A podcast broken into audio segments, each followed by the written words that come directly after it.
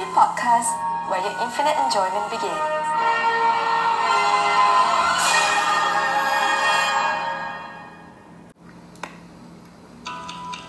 There is only one truth. Welcome to a secret corner.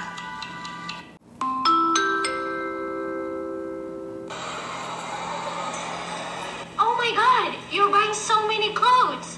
Do you still have enough space for that? Do you really need them?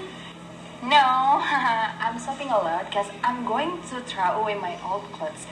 And all my clothes are boring. I need to have a trendy clothes and throw away my old ones. What? You should recycle it or give them away to someone who needs it. 92 million tons of textiles waste is produced every year and it can take up to 200 plus years to decompose in landfills.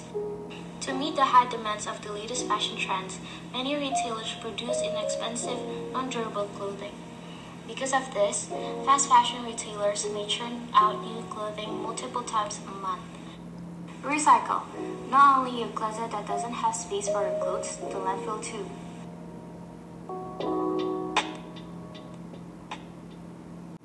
Hello everyone, welcome to our channel. We are A Secret Corner. I'm Abby. I'm Lynn. I'm Era.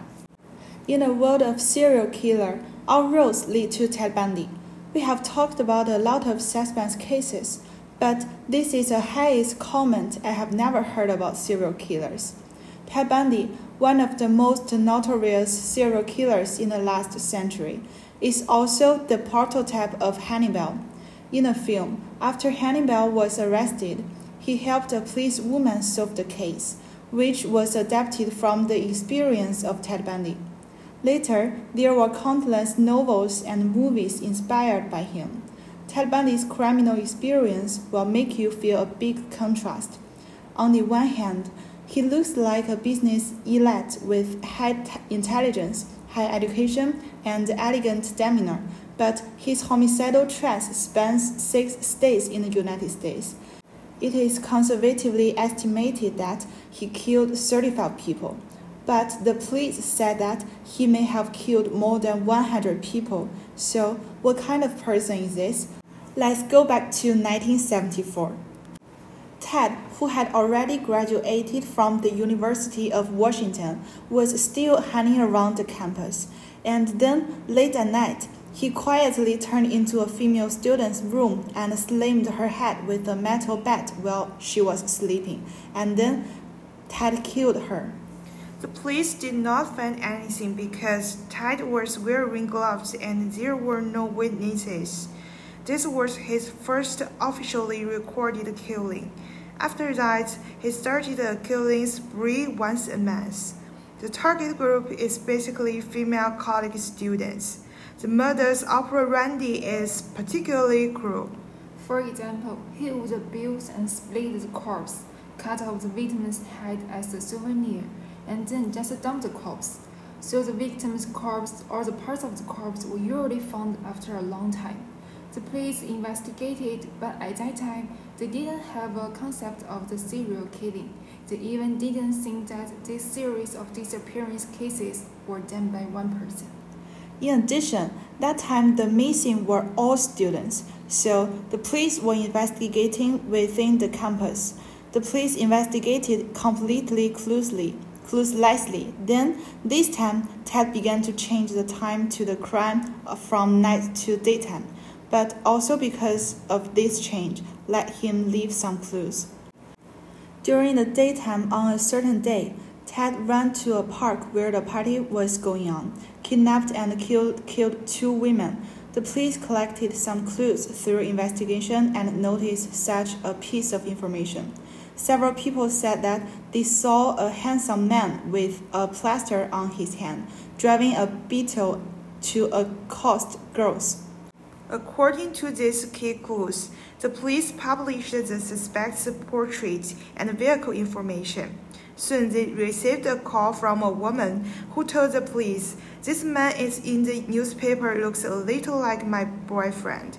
He also has a beetle car. And I have seen the plaster and ropes at home. The person who called the police was Ted's girlfriend at that time. She is Elizabeth. In fact, not only did Elizabeth suspect Ted, Ted's neighbors, friends, and teachers all felt similar to Ted after seeing the man in the newspaper. Then the police immediately summoned Ted. The strange thing is that after the police called over Ted, none of the witnesses on the day of the incident could identify Ted as the murderer. Actually, before Ted was summoned, he specially dressed himself and changed his hairstyle and clothes. The whole person looked very gentle, so the witness could not recognize him. The key point is that when the police looked at his background, Ted was working at the Seattle Crime Commission and was a member of the governor's re election campaign team at that time. He was preparing to go to law school for further study as a police officer. At that time, after knowing his background, the police thought that such a promising young man must not be the murderer. So he was released at that time, just in time Ted received an offer from the law school, so he took the opportunity to move to Utah quickly, and his crime location also changed there. Ted used to kill people by violent beating, maltreatment, and dismemberment. When he arrived in Utah, he became even more crazy. In addition to the previous methods, he would also lock the victims at home, detain them for a long time, torture them in death, and after death, he would inscribe words on their backs. At that time, the police in various states of the United States did not communicate with each other.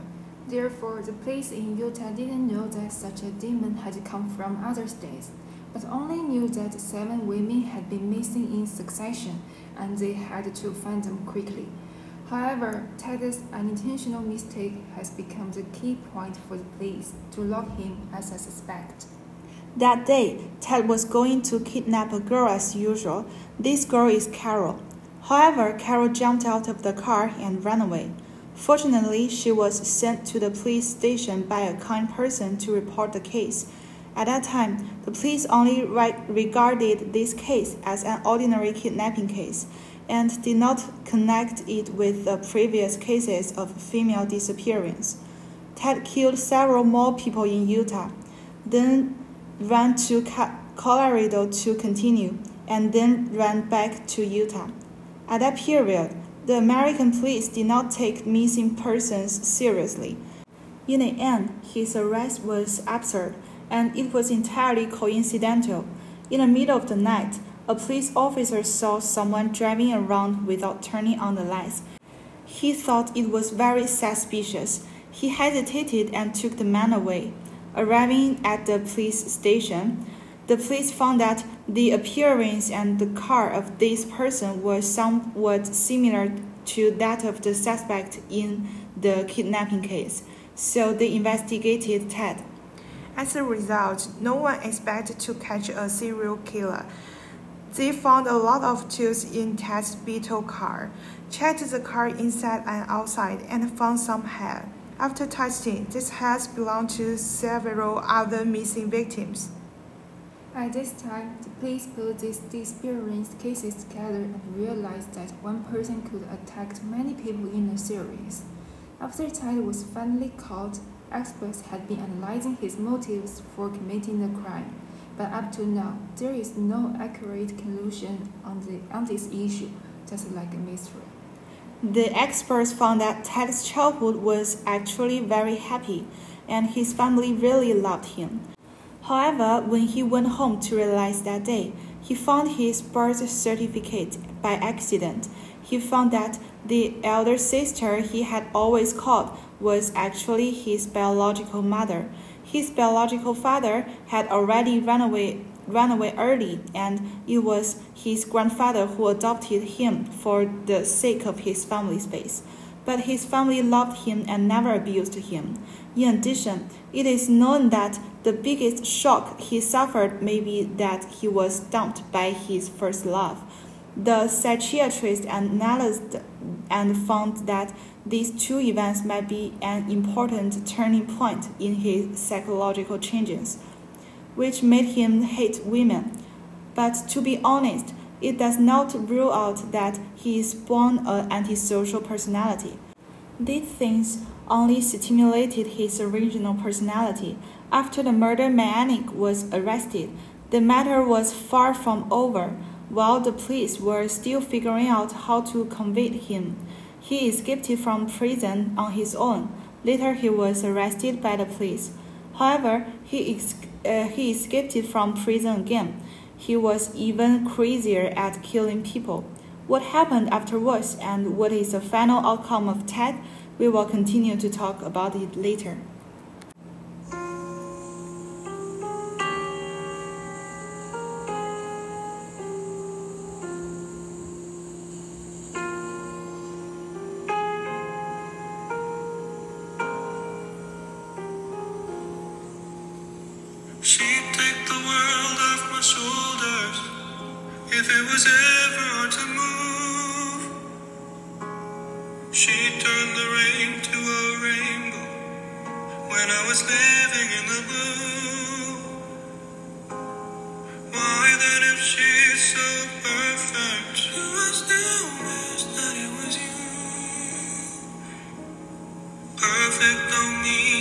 It's working.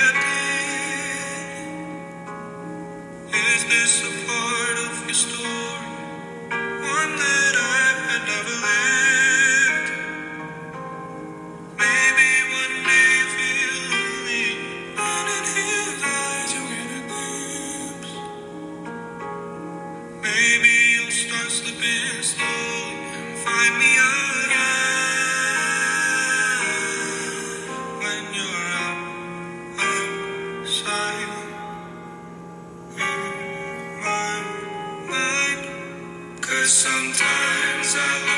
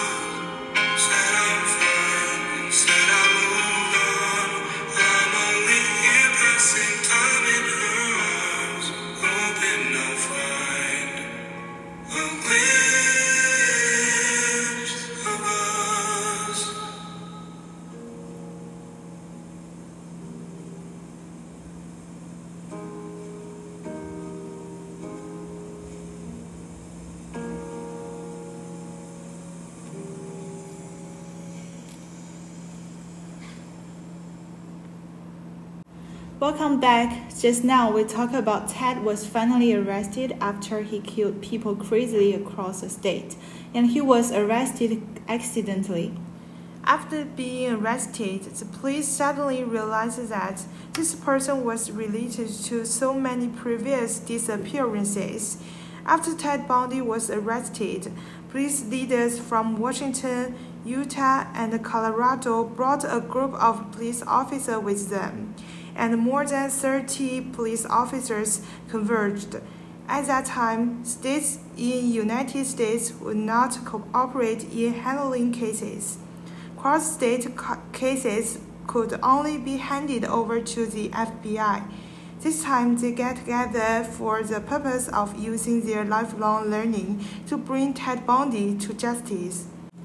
At this meeting, the police reached a consensus that Ted was most likely responsible for dozens of female disappearances in their respective jurisdictions in recent years. At that time, in order to be cautious, the police took the survivor Carol, the girl we just mentioned, to the police station to identify Ted. At this time, Carol recognized Ted at a glance. But what is particularly complicated is that he can't be directly accused in the dozens of cases before because there is no direct evidence.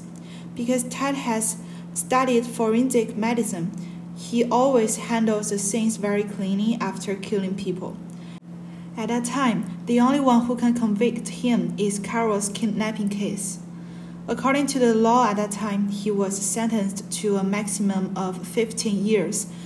On the day of his incarceration, Ted even said to the police officer next to him with a relaxed look on his face, I will get out again. He had been planning his escape from the first day of his incarceration, but police in several states had been conspiring to figure out how to get him to the death penalty. So there was a pre-trial and a hearing. Before going to court, Ted confidently said, I have a law school background. I don't want a lawyer. I defend myself. But by defending himself, his identity is not a criminal anymore. He has become a lawyer, and he doesn't need to be handcuffed in court. So during a recess, Ted actually asked to go to the second floor library to look up information. Then he jumped out the window and ran away when the guards won't, were not looking. But seven days later, he was caught back again. So there was a second escape. For this prison escape, Ted had made full preparations for half a year. On one occasion, he found that the ceiling of the toilet seemed not very solid. Then he bought a planograph of the prison and a small saw from his fellow inmates planning to dig a hole in the ceiling to escape. In order to climb out smoothly, he even lost 15 kilograms in half a year. The day the, the day of the cleaning was done, everything went according to Ted's plan. He climbed to the office of the prison guard leader from the city, and there was no one on duty in the office on that day. He changed into a suit and walked out of the prison above, above board and straightforward. By the time the guards found Ted missing, Ted had already flown to Chicago. People were very peckled when they knew Ted had escaped from prison again. After Ted escaped from prison for the second time, he even didn't hide in a secret anymore. He started to kill people madly and crazily. A few days later, he broke into a student's dormitory and directly attacked four to five students. Two of them were directly beaten to death. Ted, who was already completely insane, beat one of the dead severely. The last victim known to the police was the daughter of the local judge. When a body was found, it has been seriously damaged. But ironically, Ted's second arrest was as accidental as his first arrest. One day, he drove the stolen car around the road, and the policeman on the street saw something wrong and stopped him directly. Then he found that driver's license was not Ted's, so he took him back to the police station. History repeats again. It turns out that this man is not only a car thief, but also a serial killer who is one of the top 10 most wanted criminals in the Federation. After Ted was arrested at this time, the police in each state were completely angry, and everyone unanimously decided to extradite him to any state where he could be sentenced to death directly. A year later, Ted was tried in Miami. This trial was unprecedented. Hundreds of reporters came to the court and blocked the door of the court. Ted was still confident this time. He chose to defend himself. He was very confident and arrogant. The fact that he had a fierce debate with the judge in court was also used for references in the film. What's more, he also attracted many fans by his charm. Many girls who were fascinated by his appearance came into the auditorium and saw him particularly attractive. Finally, the forensic doctor came up with the most crucial evidence. Remember, I just mentioned that Ted once left a bite mark on a victim? The forensic doctor compared Ted's tooth mark with his bite mark, which was completely consi- consistent. Eventually, the court convicted Ted of murder and sentenced him to death. While waiting for the death penalty, he tried every means to delay time, such as finding a fine to marry him, discussing other related cases with the police, discussing other serial murders, giving advice to the police, and providing ideas to the police in a professional capacity. Most notably, he helped the police catch the Green River Killer, Gary Ridgway. This man is also one of the most murderous serial killers in the history of the United States. But these have not affected his final sentence to death.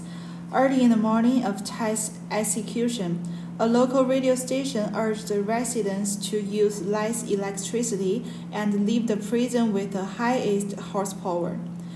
In his last interview with officials that day, Ted also mentioned the idea of suicide, saying, I don't want the country to have the satisfaction of watching me die.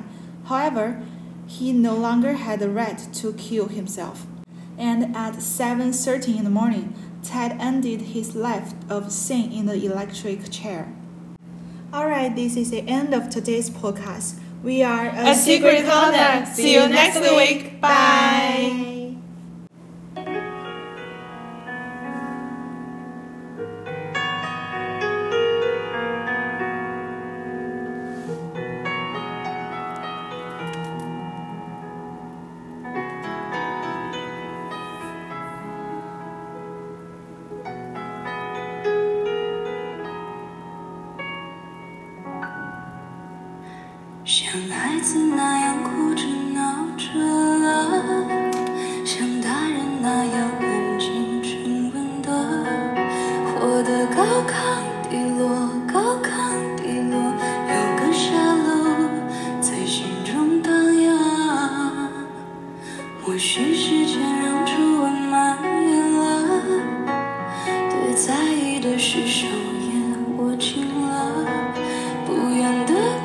是过客。